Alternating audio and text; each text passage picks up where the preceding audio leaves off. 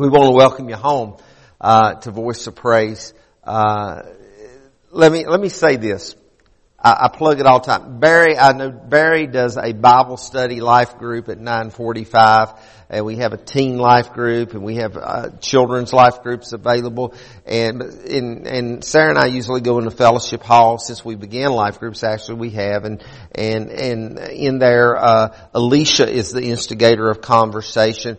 And I I, I I was tied up on some other things this morning, so I missed the first 10 minutes. So I don't know how it started, but I want to tell you this. It ended up being some amazing conversation, because that's what that particular group is about. It, it is some amazing conversation about what God does in our life and how we get through episodes of life. Alicia, that blessed my heart this morning, but not only Alicia, but all of you that sat in that life group, you blessed my heart this morning as you were sharing. So I want to encourage you, whether it's your, you want Bible study, you go to Barry's group, or if you, if you're interested in engaging in, in life conversation, come to the other life group, or if you have kids, or whatever the case is, come be part of a life group at 9.45 on any given Sunday morning. But we do want to welcome you home. Whether you come to life group, you just come to worship service, um, whatever capacity that you're part of this church family, we uh, we're so thankful for you. I want you, if you uh, you don't have to advance me one there, Nikki. My clicker's not clicking. I think it's still working. Yes, yes, the red dot is still working. I want to go to Exodus chapter 14. Exodus chapter 14 is uh, uh, the lead-in portion, if you would, to some very classic Bible scriptures. It's uh, and it has it is very relevant because everything that occurs in the Old Testament is a picture of something that is yet to occur, at least at that time in the New Testament. And as we see the children of Israel being led out of Egypt's bondage, it, it actually illustrates to us, uh, us as sinners and unbelievers being led out of the bondages of, of the flesh and of Satan, if you would, into the liberating grace of Jesus Christ. So Exodus chapter 14, Exodus actually, it means what it says. Exodus is a exiting, if you would. So begin reading there, if you would, at uh, verse number 10. As Pharaoh approached, the sons of Israel looked, and behold, the Egyptians were coming after them. Whew! Isn't that wonderful thought? Yeah. You're leaving, and you're looking, and somebody is chasing you. Woo! You know, that's not a good sign. You know, that's not a good feeling. You're leaving and somebody's chasing you. And they became very frightened, which is understandable. And the sons of Israel cried out to the Lord. They cried out to the Lord and then they cried out to Moses. Is it because there are no graves in Egypt that you have taken us away to die in the wilderness? Why have you dealt with us this way, bringing us out of Egypt? Is it not the word that we spoke to you in Egypt saying, leave us alone so we may serve the Egyptians for it would have been better for us to serve the Egyptians than to die in the wilderness. If you did, if you haven't figured this out, what these people have already set in their mind is, we're going to die. They just knew they were going to die. And at least, and what they're saying is, we could at least die around the flesh pots or the slavery of Egypt. We could at least die in Egypt and maybe had a little bit of a decent funeral. But now we're out here in the wilderness and we're going to die and we're going to be forgot about it. We're going to be left for the buzzards, so to speak. They've convinced themselves of that. One more slide, please, ma'am.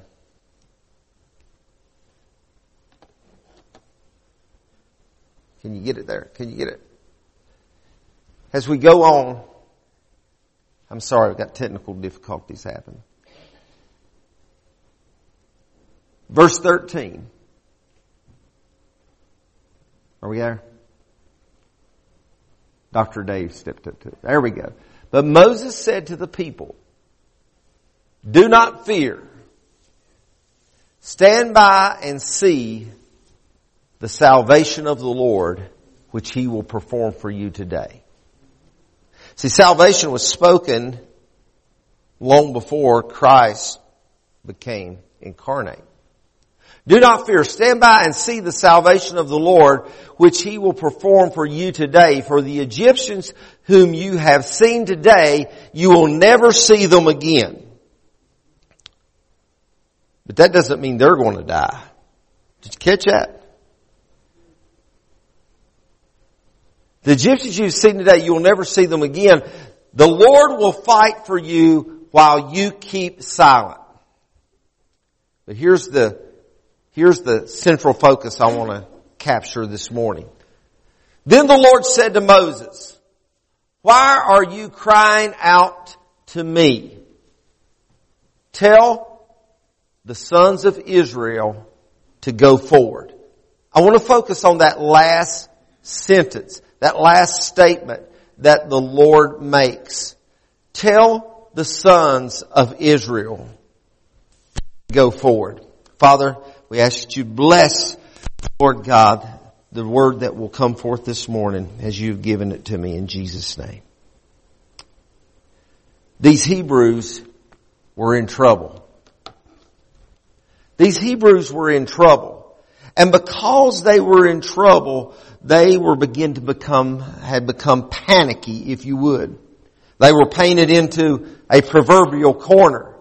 They saw no way out. You know, lots of times we find ourselves in that situation in life where we see no way out. Uh, I, I, I sort of enjoy painting, whether it's a car or, or whether it's painting in a house. I sort of enjoy painting. Uh, but there have been times, especially when doing floor work, and I've refinished floors before just for my own, uh, my own personal satisfaction. And, and I can remember one occasion I was refinishing a floor and I wasn't giving it much thought and I found myself painted into a corner. When you get painted into a corner, that's not a good feeling because what do you do? Do you mess up what you've already done, done good? How do you escape, you know, painting into, it's a hopeless circumstance or at least a hopeless, hopeless feeling. Their fleshly reaction was, we should have stayed in bondage or we need to return to bondage.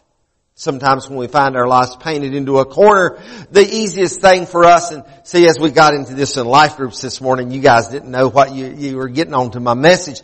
But, but when we find ourselves painted into the corner, sometimes the easiest thing for us to do is just go back to where we were at. To go back to the flesh pots, to go back to what we were doing, in, even though we were in slavery or we were in bondage. That was the case of the uh, Israelites here, and and it's the case oftentimes for you. We, we have the attitude and, and we even see that with the disciples in the New Testament, immediately following the resurrection of Jesus, they go back and begin to pick up their nets and begin to restore their fishing boats and they're getting ready to go back and, and cast their nets into the deep even though Jesus said you shall no longer fish for fish, but I'm going to make you fishers of men. They were ready to go back to where they came from. You know, lots of times you and I are that way. You know why? Because it's, it's easy in some means of speaking. So it was their, it was their easiest alternative, at least they thought. And, uh, you know, perhaps their thoughts is, it's not going to require as much of me. If we keep going, it's going to cost us our life. We're going to die out here in the desert. It's, it's going to cost us everything we have. It would be a whole lot easier to have stayed or maybe even go back and just beg for the Egyptians to take us back one more time. But I want you to notice the, the last few words of verse 15 again when the Lord says, tell them to go forward or tell them to move on.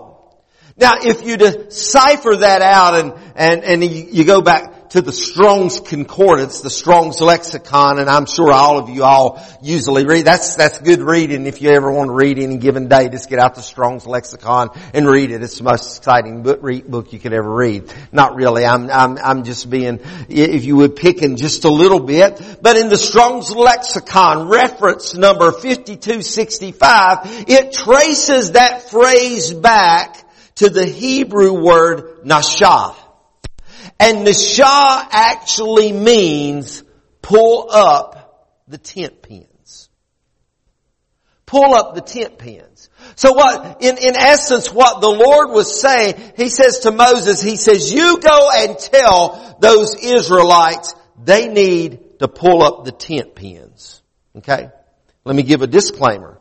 This message is not to tell you we need you to pull up and leave your church because we need you here, okay? So I'm not telling you to pull up and leave church. But what I am telling you is the Lord says to these Israelites, pull up the tent pins. In other words, go forward. The words of verse 15 are the heartbeat, I think, of what God would want to say to us today is we need to pull up the tent pins understanding that, that the tent, the tabernacle in the wilderness, it was never intended to be in a permanent place. They moved the tabernacle from place to place. As, as they followed the, the, the, the, uh, the cloud by day and the pillar of fire by night, they followed, the tent would go along and we find that, that has, the tent had to be moved. The tent could not be moved until the, the massive pins or stakes that were used to stake it down. It was a quite heavy, if you would, uh, tent as we call it. It was more probably larger than you think it was. Uh, it, it, it was massive and it was built out of skins and hides and it was very heavy and it was put up and erected to withstand the winds and the storms of the desert. These pins probably went deep into the sand. They were, they were the, the, the, the, the source that held everything in place if you would. But the Lord says, you need to pull those up because without pulling those up, you can never move into the next place that God has for you. So pull up those tent pins. Pulling up the tent pins, I want you to know this was a corporate affair. It was a corporate affair. By that means everybody pitched in. It wasn't left up just to just Moses or to Aaron to pull the tent pins up. They were merely the leadership that God had set in place to, to lead the people by conveying His message. And therefore, that's why the Lord says, tell the people, tell the Israelites, to pull up the tent pin. He didn't say, Moses, you need to go pull up the tent pins. Or Moses, go over and get Aaron to help you. You're the preacher. He's the assistant pastor. And get the, you two pull up the tent pin so you all can get moving along into the next thing that I have for you. No, no, no. What he is saying, tell the Israelites, the church, to pull up the tent pins. So it was a corporate affair. Before the church can, any church, whether it's Voice of Praise or, or just the church universal if you would, before the church can go forward, or before you can go forward as an individual, we must learn to pull up the tent pins. Now that's a job in itself. Some people sit around and would like to complain and we hear a lot about it. I, then I realize there's a lot of statistics out that tell us this, that there's people around that complain that the church is dying and the, the, the church is, has become worldly and that this has happened and that has happened. And, and we've been praying here for more than two years. We've been praying about revival for not only us, but churches all over. And I thank God He's bringing us renewal and revival here at Voice of Praise Worship Center. And that, the reason I say that is because all of you that have come our way out in the last few years years, thank God, you're part of that renewal and that revival. But, but we sometimes complain about the church being dry and being cold and, and we need revival. But do you realize revival has to start with us as individuals? And you and I have to pull up tent pins together. You have to pull up the tent pins in your life. And I have to pull up the tent pins in my life. And as we all pull up our tent pins, then what happens is the church begins to, to expand and the church begins to grow and the church, and I'm not talking about just the assembly, if you would, of this, of this particular Voice of Praise Worship Center, uh, but I'm talking about the church as a whole. The church will begin to expand just like the Lord intended for it to do. But we have to pull up the tent pins in order to do that. I want to leave you with four things this morning that, that we incur or that will happen or must happen as we pull up the tent pins. The first thing is we have to pull up the pins of fear and allow faith to grow in us. Now, all of us have fear of certain things. Let's admit it. All of us have fear of certain things. All of us have fear, you maybe have fear of a, of a medical diagnosis. if you've been experiencing some problems. Uh, some of us may have, you may have fear of financial disaster. You may have, you may have, you may have fear of your neighbor's dog, okay? But whatever the case is, all of us deal with fear in some sort and some fashion. And, and we know that, that when we read the scripture, uh, I believe it was Solomon said in his words of wisdom that fear hath torment. Fear, fear is not an abs- yes, we're to fear the Lord, but when you uh, flesh that word out, it means a godly reverence. But but we all have fear. We all have things that that that cause us to, to react in ways and, and here we go back to that life group, our conversations this morning. It, it, it'll cause us to go hide in the cave like Elijah. It'll cause us, it'll cause us to, to do things to, to withdraw, if you would, oftentimes. And sometimes fears will even hinder us to, not, to be able to do what we know to do. And those of you that were here last week, remember I preached on two types of sin. The sin of commission and the sin of omission. And the sin of omission is to know to do something, but failing to do that. Fear oftentimes will cause us not to do what we know that God would have us do. Now listen, I, I, don't believe we just haphazardly should, should do things. I believe it's good to try the spirits, the scripture says, to see if they be of God. I believe it's good to compare our notions, if you would, or our impressions that we feel with the Word of God. It's good to know that everything is in alignment with Him.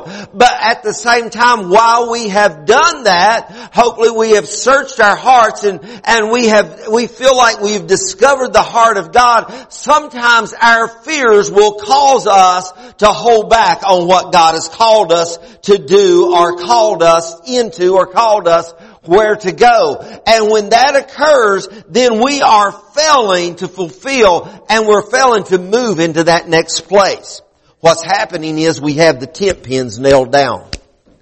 What happens is when God starts saying, I need move into this next season. I need you to move into this next opportunity. Listen, we sometimes we sit around, you, hey, you want to know what? I, am just, I'm no meddle a little bit right now. You know, we talk about all the problems of the church today. You know what one of the pro- difficulties of the church today is the church, we have sat around and for too many years, we, the American church has gotten a habit of wanting, sitting around. We're like the baseball, the baseball, uh, coliseum that was built. Uh, well, if you build it, they will come. And we built our churches many years ago and we've thought over this past couple hundred and so, 240 47 years that we're about building buildings and people come to us. But Jesus didn't say build buildings and let people come to you. Jesus said, I want you to go. He said, I even want you to go into the highways and the hedges. That's the ghetto. That's the rough places. That's the places where it ain't church. And he says, I want you to go there and I want you to compel, which means love. Man, I really got meddling now. And I want you to go and love people into my kingdom. You see, and, and, and sometimes we as the church quote unquote. The church, have, we've become formed and fashioned around, well, they're no, they know where we're at and they know when we have service if they want to come. But listen, the church needs to pull up some tent pins and we need to move into areas and seasons that the God, that God has set before us in order to expand His kingdom. And sometimes we do that because, we don't do that because we are afraid. We are afraid of, sometimes be, let's be very frank about it. Sometimes we're just afraid of failure. Sometimes we're afraid if I pull up the tent pins and I, I go into what God has for me, listen, I, I, I'm afraid that I'll fail. I'm afraid my efforts will fail. And then everybody's to laugh at me. yeah. Listen. It's the people that are willing to pull up tent pins and move into what God ha- has out there and to, if you would, I'll use this word, to be adventuresome for Jesus. And, and, to expand and reach into the areas that's not been tapped. Those are the people right now that I think that are taking the kingdom of God.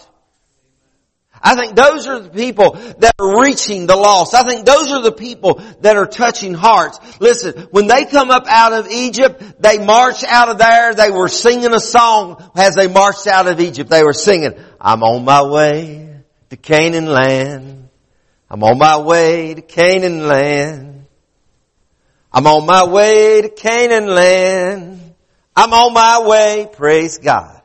I'm on my way. And Canaan land is, Canaan is the promise of God.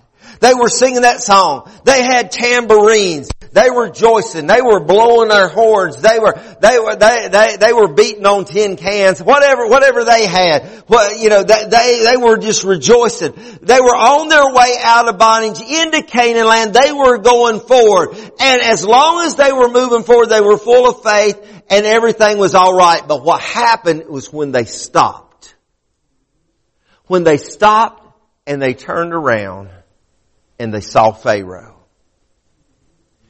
There is no stopping place in our journey for the Lord.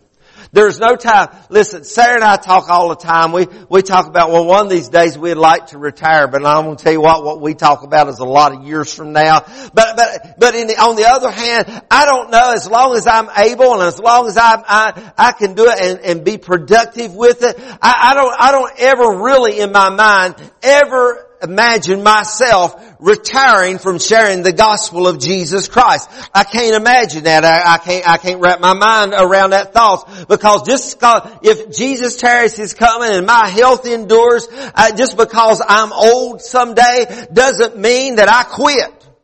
Because there is no stopping place in this journey for the Lord. I done meddled too much. I gotta move on. Oh, I, I, didn't get all my slide done. I, I got them all lumped together there. The second thing is pull the pins of murmuring. Pull up the pins of murmuring. You see, murmuring and complaining. It wasn't long before the fear had replaced the faith of the Israelites that they started complaining to Moses, about Moses, and about God. I want you to notice how they blame all of their problems on the Lord. Sometimes we do that. Sometimes when we have settled in one place too long, and again, I'm not talking about your church attendance,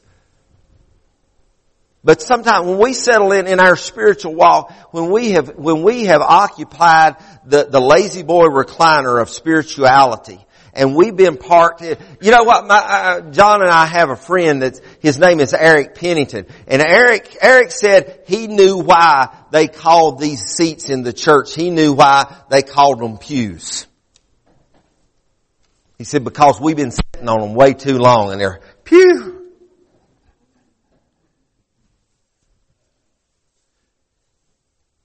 And, and it's when, when we've occupied the, the same day and we're not moving on in our, in our relationship with the Lord and then we begin to murmur and we'll find, and we'll find time to gripe and complain. Uh, usually, and usually so it was with Moses, the problem wasn't with the leaders at all. Now there are some bad leaders and there's some, there's bad police officers and there's bad preachers too and there's bad, there's bad whatever, whatever you can think of. There's bad, oh, Lord knows we there's bad politicians. But the problem is, is not necessarily with leadership, but it's what the followers do. Complaining is a sure sign that you're lacking forward progress.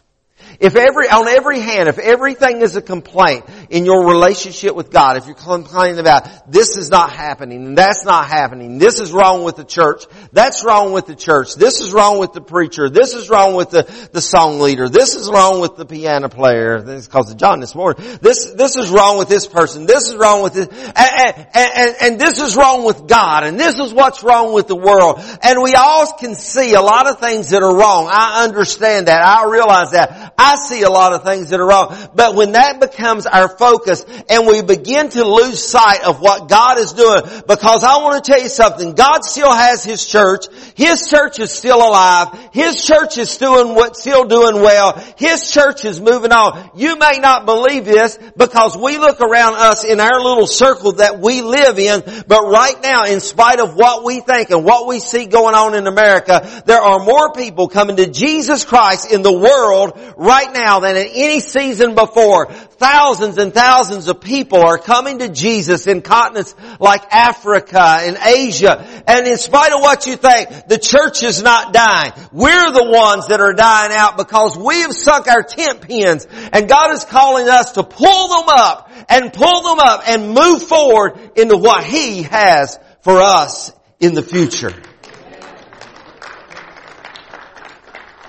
Paul said this, uh, and I got to move along. Paul said this, Corinthians, uh, in, in, in the Corinthian letters. Paul said, "Dear brothers and sisters, when I was with you, I couldn't talk to you as I would to spiritual people. I had to talk as though you belonged to this world, or though you were infants in Christ.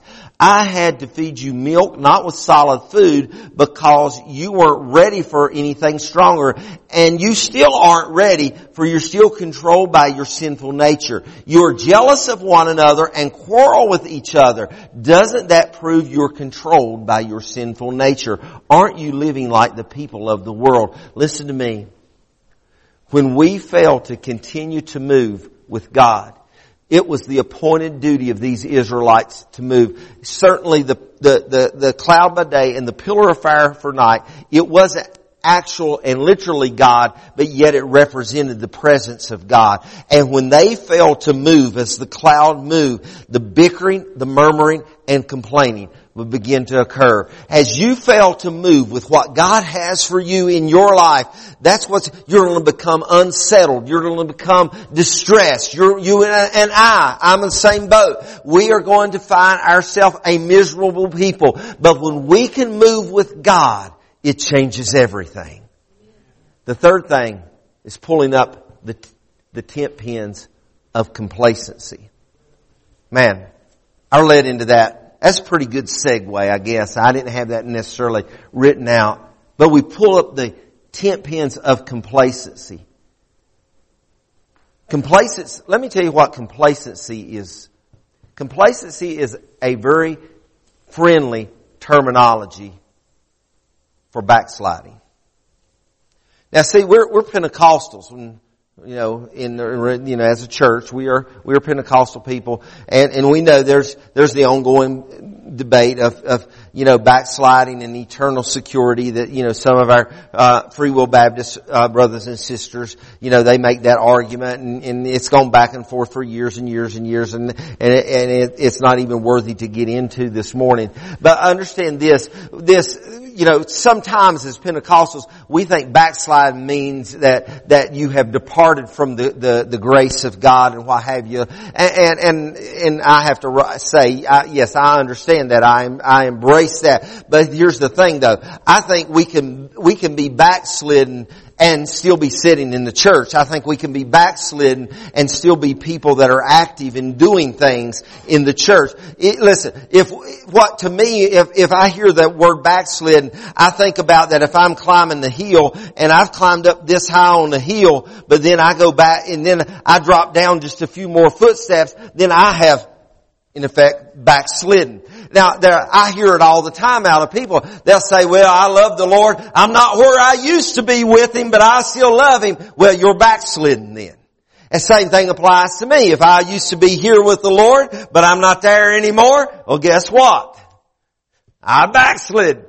Cause backslid, you know, you know, if I'm going up a hill and I slide back down, I slid back down. I'm backslidden. You know, and when we begin to talk about complacency, complacency is a nice word for that. But, but we, we are not called to maintain. We're not called, definitely not called to go back, but we're called to keep pressing onward. The Bible says out of your belly shall flow rivers of living water, speaking of the Spirit of God. Let me tell you something. Living water depicts a spring. It depicts a spring that is full of life. You know, Joey's got them big old rainbow trout in it. It may have a few smallmouth bass in it. It may have some, but you know, I, I, over the few, last few weeks I've asked a question and, and I, I, did get the Tudor answer, okay, down at Tudor's. But, but if you, if you've been up by Glenwood lately and you notice Glenwood's covered over with this scum the lake up the road here.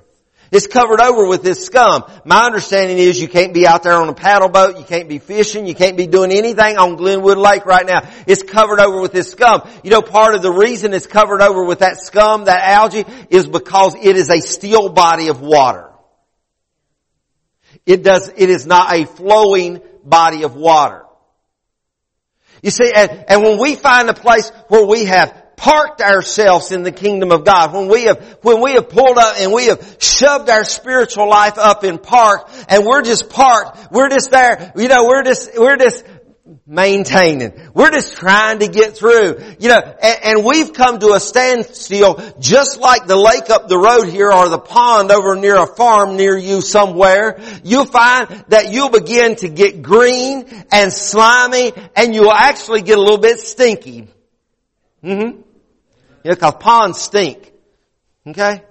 And, and you get a little slimy and you get a little stinky. Listen, there is no place for us to park up and just wait on everything just to finish out. Paul said, I run a race. Paul even talked about running a race. He said a man should run the race to win the race. Not everybody's going to come across and break that ribbon, but Paul says you run that race just like you're going to win that race. There's no stopping place. There's no drop off place. There's no parking place. There's no rest area to pull up and quit serving God. God has called us to come out of complacency and to come into activity, not just busyness for being busy, but for the kingdom of God.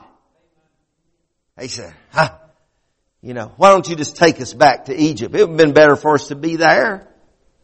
There's a lot of Christians right now, there's a lot of believers that are looking over their shoulder. I know a lady that did that one time.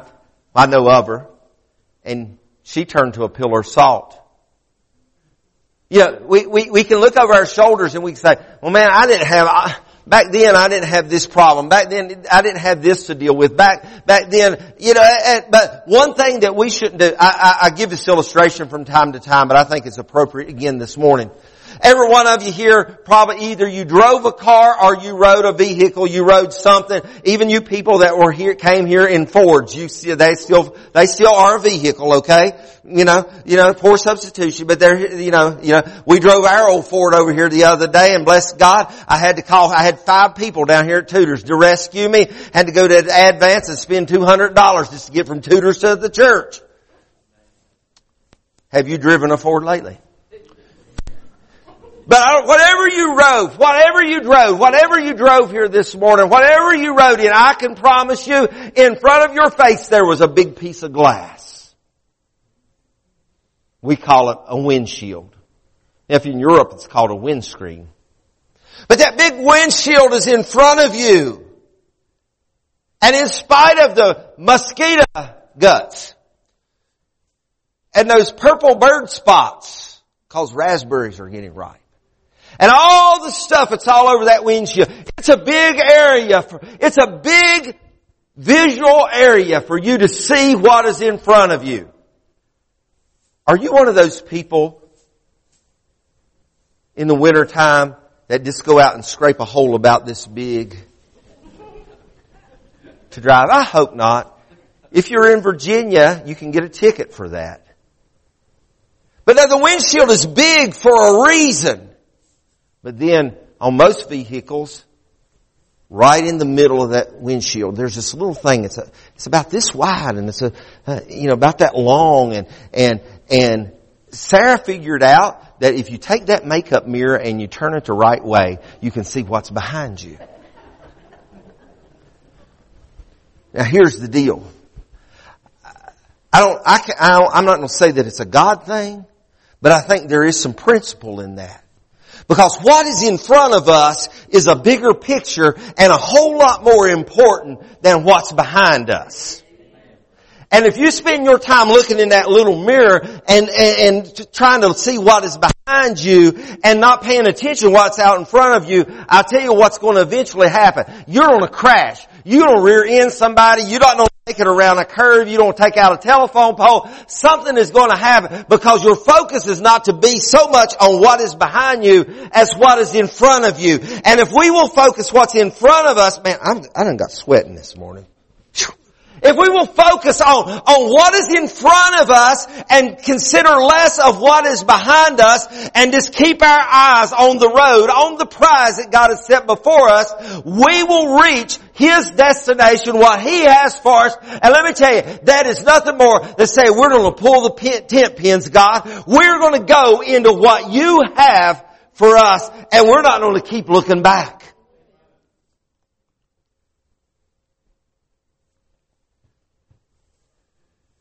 When we pull up the tent pins for the final one, when we pull up the tent pins, it's not only going to bless us, but it's going to bless other people around us. It's going to bless other people around us. Let me tell you something about this this valley that all the, that Moses and Aaron and all these Israelites were standing in. Okay, me, I want to tell you something about this valley. This valley, valley was probably filled with millions of people. This was the entire nation of Israel. Several hundred thousands, probably, very possibly, millions of people were standing in that valley. If you read and you study the, the history of how the Israelites moved, there was, there was, there, they had order, even though there was this tremendously large group of people, there was order in the way that they moved. They marched together and they moved together. You didn't have somebody just taking off and doing their thing and another one doing this thing and I, they moved together. They worked together and moved in unison. Let me tell you something. Let me get, and I said that because I want to give you this illustration. The person back in the row 1050, they couldn't move until the persons in row 1049 moved on in front of them.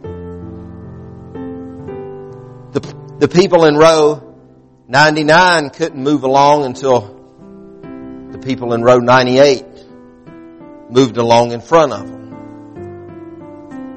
People in row 2, they didn't move till the people in row 1 moved. What I'm saying to you is this, is somebody had to take the lead. When they pulled up those tent pins and when the nation of Israel, when they began to move to the next place that God had for them in this des- in this desert journey, and yes, it was a desert journey, but they had the hope of Canaan. It took one group to move. And then the next group moved, and then the next group or the next line would move. Listen to me. If, if, if, and you can say, well, I'm probably way back. I'm just waiting on somebody else to move. Well, I think that's a lot of what's happened in the church world. That's just my, that's just my calculation, okay? I think we have sat along, we have sat around for so long waiting on somebody else to move that none of us are moving.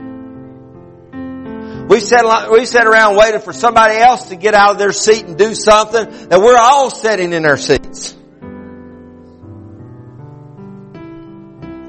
We even see it in our, in our church services. We sit around, we're, we're, we're, you know, altar call can happen and we're gonna sit around wait on somebody else to go first before we go because we don't want to be the first one to go. Friend of mine, Richard Kinger, he calls it the cow theory. It has to be one cow moved, and once one cow moves, then all the other ones walk along behind it. Have you ever seen the cattle in the field? Somebody has to take the lead. Well, I don't, I don't want it to be me, preacher. I, well, maybe you don't want it to be you, but maybe God wants it to be you. Maybe He wants you to pull up some tent pins. Maybe He wants you to begin to move. Well, I can't do that. Well, listen, who God calls, He equips. You know, where He, where, where He calls, He's on, where He, where He, where He leads you and guides you, He's to provide for you.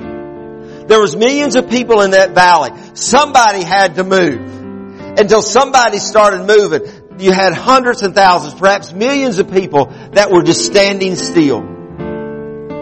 Right now, and I speak to you as individuals, right now, right now there are countless number of people that are watching you and they're just waiting on you to move. Well, why is everybody waiting on me? I don't know. I can't answer that. But every single person in this room, you have a certain amount of influence. You have a sphere of influence. And, and God is calling you in things because He has something for all of us to do. Don't ever say God doesn't have anything for me to do because if you say that, you're either totally misunderstanding of God or you're telling a lie on God, okay? He has something for you to do. And here's the deal though. And there are people that are sitting around waiting on you to move out, to step out, step out of your seat, to step out of your arena, to step, to pull up your tent pins and move into the next thing. You will be surprised if you will step out and you will move for God, what kind of influence that you have. Can I pick on you a little bit, Charlie? Is that alright? You get picked on all the time anyway, don't you? Few, several years, you know, it's hard to believe we're, we're quickly approaching our ninth anniversary here at Voice of Praise. There's been two people, one of them, one of them we don't have to, we gotta get him real back in. We gotta pray for them, pray for their health and, and what have you and get them back in here. But there's two people that people said, who says, you got old Stephen Barlow coming to your church? And then the other one says, you got Charlie Howard coming to your church? Charlie's my little troll, that's what I call him. Since he grew his beard out, shaves his head. I told him he looks like one of those little garden trolls. But here's the deal. You know what? Charlie, people take note, people take note when they know that you've been here. You have influence. When Stefan's here, people take note Stefan's here. When there's others of you in this room right now, in fact, every single one of, there's people take note that you've been here. There's people take note that, that, that, that, that you, you are, you have, you have moved in a different direction or you're moving in the direction the Lord would have you move. And that's because you have influence. Every single one of you in this room, you have a sphere of influence. Whether you realize that or not, you do. Your influence could be big, it could be large, or it just may be a few people, but it didn't matter because Jesus went to the masses, but He also went to the individuals. So He's just wanting you to pull up the tent pins and when you pull up the tent pins and you begin to move, I can promise you this, not that you're, you or I are looking for followers, but when we pull up tent pins and we begin to make moves in the direction that the Lord has for us, I can promise you this, there will be other people that will take the, that will take your lead and they will follow right along with you. That's your sphere of influence. And that's what the Lord's called you to do. He's called you and I. He hasn't called us. He didn't listen. He may have called Billy Graham. I heard the other day how many people Billy Graham had reached and it was hundreds and hundreds of thousands. God may not have called me to reach hundreds and hundreds of thousands and He might not have called you to even, even reach a hundred people. But He has, there are people that He has given you influence over. And He's calling you to pull up the tent pins and move into the opportunity of ministry and influence that He's given you. And I speak that to every single person in this room, every person that's watching by live stream or listening by EV radio. I speak that over you and I want you to understand that because you do have a sphere of influence. But if you got your tent nailed down, if I have my tent nailed down, I can't move into what God has for me. If I had nailed my tent down, what would have been the easiest thing for me nine years ago? If I'd have had my tent nailed down, my tent would have said, well, my tent's will stay right over there in Wythe County in, Max Meadows and I'm not going anywhere. But I knew it was a season for me to come here. I, I what time is it? I'm running out of time. Let me tell, let me tell you about that. Some of you don't know. Let me tell you the, the story about that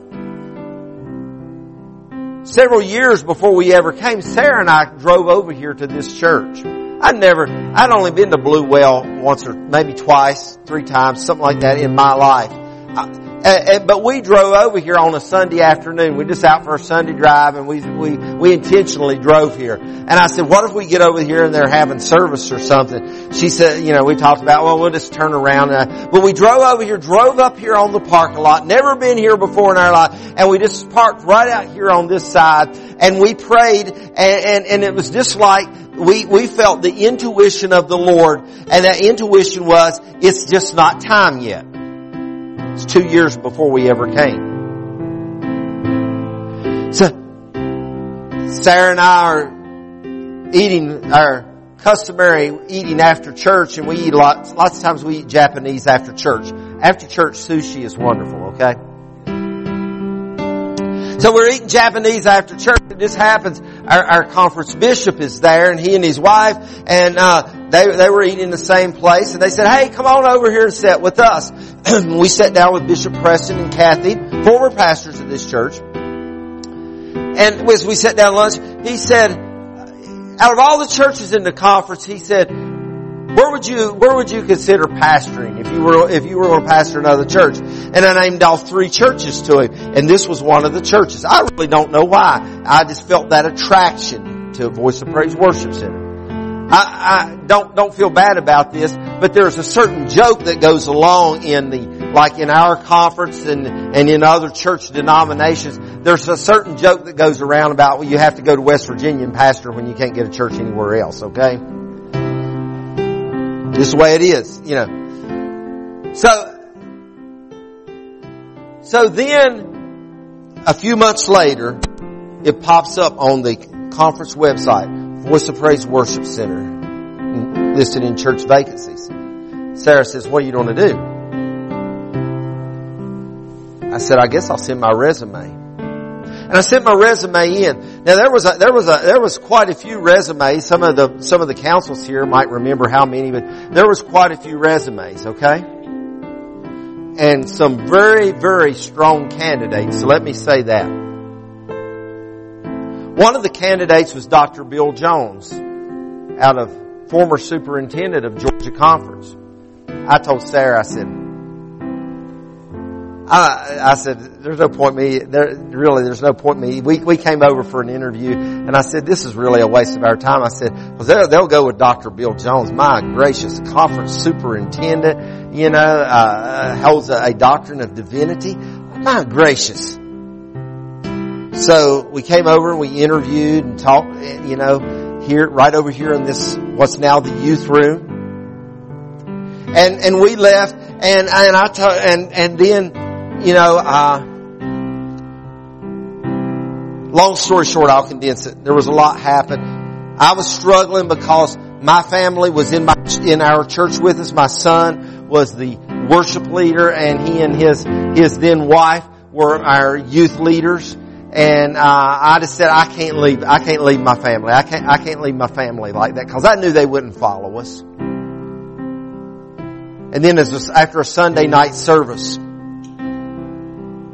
my family walked in the church sanctuary. They done, we did youth on Sunday night over in our fellowship facility and they came in and they said, we need to talk to you. And my son said, uh, said, dad, we feel like our time here is done. We feel like it, you know, we move, need to move along into something else. And I just don't want you to be upset with me. I don't want you to feel like I let you down. I said, well, son, let me tell you something. I said, I had an interview at another church. I said, I, I didn't want to tell, I, we've not told anybody about it. And, and he gave me the release to feel like that I could do what God would have me to do. Have I ever told all this here? Have I ever told this?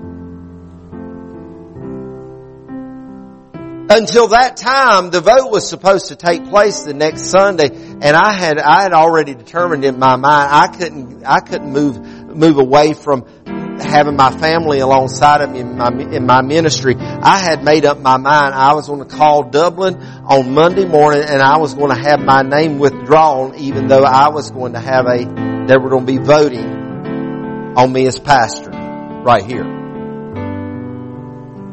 But when he gave me that, he, he gave me that, that release that I needed when he came in and said, I think we're done. We're going to have to move along. I thought, well, they're probably going to vote on Bill Jones first and he said, or in my mind I played it out. They're going to vote, we're not going to get a majority vote and they're going to, and then they'll vote on Bill Jones and Bill Jones will be the pastor at Voice of Praise in Bluewell.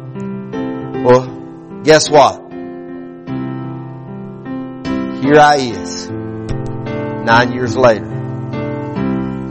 But you see, I, I, had to be willing, Sarah and I really, we had to be willing to draw up some tent pins. And I tell you, that's not easy when you had been at it with a congregation for nearly 10 years at that time. And you had your family right alongside of you.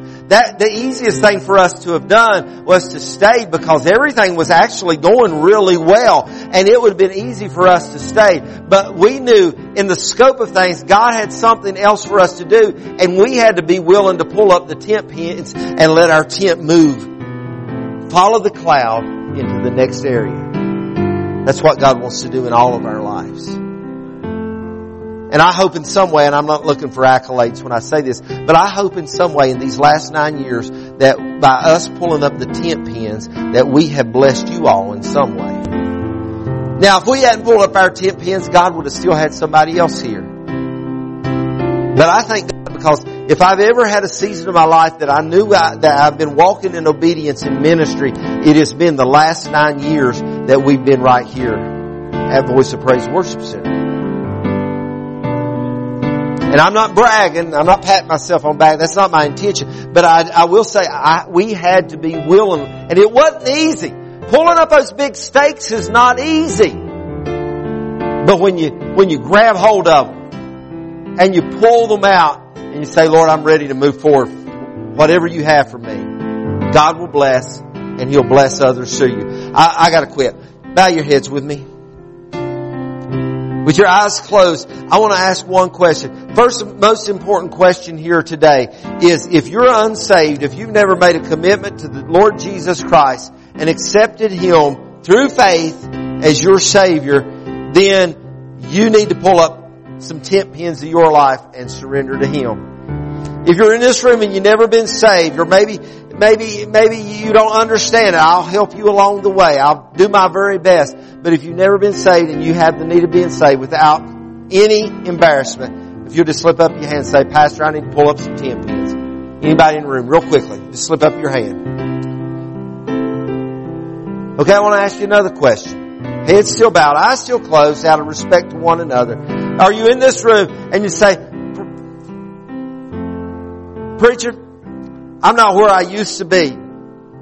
I don't feel like that I, I'm out, I'm out of the, necessarily out of the will of God, but I know I'm not where I used to be. I, I know I've not been moving forward in what God has had for me to do. But I today see the need of pulling up some tent pins and moving forward. To not just get back to that place I once was, to go beyond there into everything that God has for me. If that's you, just slip up your hand right now without any embarrassment. Thank you. Any others in this room? I want to move into what God has. Let me ask you this as a congregation. Would you all, I know, I know I've been overtime, okay? I realize that. It'll be alright though. I want to ask you to do this. If you're willing to pull up tent pins, in, tent pins of your life, whether you raised your hand or you didn't raise your hand. If you're saying, Lord, I'm willing to pull up the tent pins of life, has a demonstration of that faith, I want you to, let's make our way down here for a time of corporate prayer and say, Lord, I'm pulling up the tent pins of my life. This no longer is about me. It's no longer about where I'm parked at, but it's about me going forward in what you have. Don't wait on somebody else. Go ahead and jerk your pins out. come on down here and let's begin to seek the Lord for the next few minutes and just ask Him to move us in to everything that He has for us.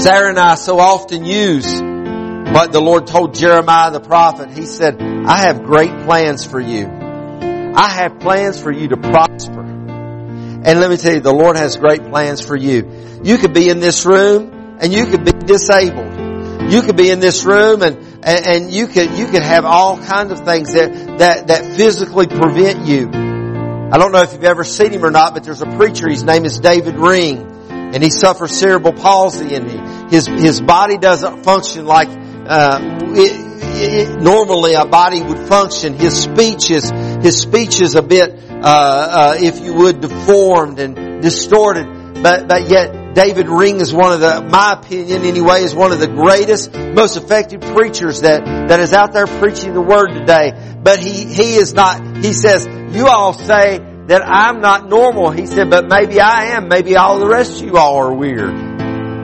So it doesn't matter how weird you are. God still has something to use you in. Let's pray. Pray together. Fathers, we come to you today. Lord, we want to pull up the tent pins of, of our lives. God, and as we pull the tent pins of our life, we want to move into everything that you have in store for us. God, we don't want to miss one thing. God, we want to do what you've called us to do. Lord, we want to go where you've called us to go. We want to be who you want us to be. Lord, we want to, we want to be submissive to you. Lord, not holding anything back. And God, we want to yield ourselves to you in the fullness of who we are so we can operate in the fullness of who you are. God, this morning as we come to you, Lord, we are saved. We, we are born again by the blood of your Son, Jesus Christ, and we yield ourselves into your presence.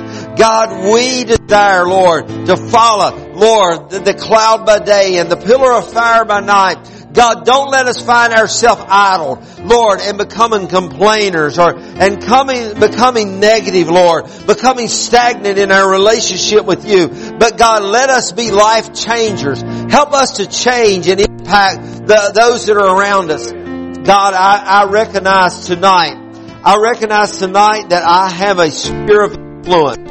Lord, however big, Lord, my area of influence is, God, right now I'm praying that you will help me, Lord, to fulfill it. Help me to cater to my sphere of influence that you've given me. Lord, let me find favor. Lord, like you did. You said, Lord, the Son, Jesus, Jesus grew in favor with both God and man. Lord, let me grow in favor, Lord, with the people that are around me. Let me grow in favor in this community. Let me grow in favor, Lord, in this church. Lord, let me grow in favor with my family. Lord, increase my sphere of influence. Lord, that I may impact the lives of others. God, there are people, Lord, that are leaving this world lost. They're leaving this world undone. And God, I want to come, Lord, alongside of them and help them, Lord, with your grace, with your mercy, Lord God. I want to be a positive influence. I want to be a godly influence in their lives. So God, don't let me park up. Don't let me be found, Lord, with stakes hammered into the ground and, and, and unwilling to move. But Lord, allow me, Lord God, to follow your flow, your flow, your movement, Lord.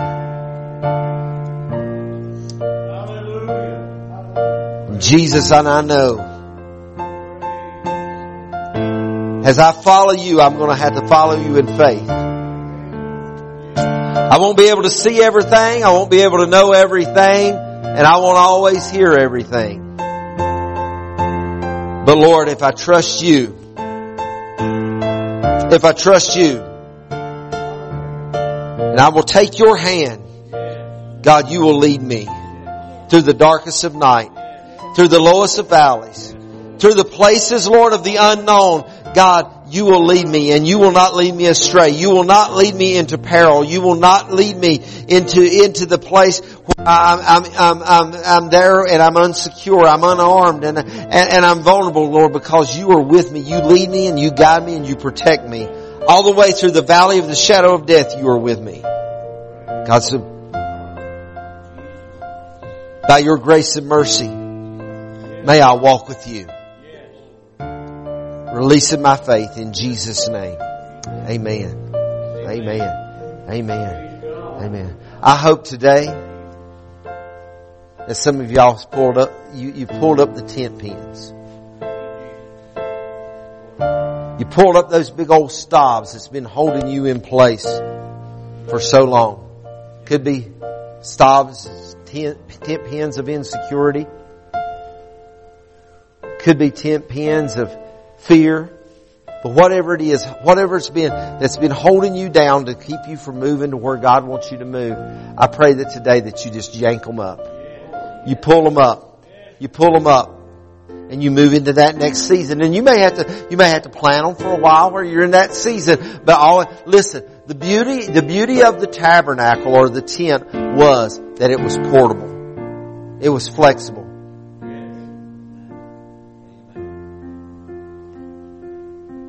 We're the tabernacle of God. God wants us to move with Him. Amen. Does anybody need special prayer for anything?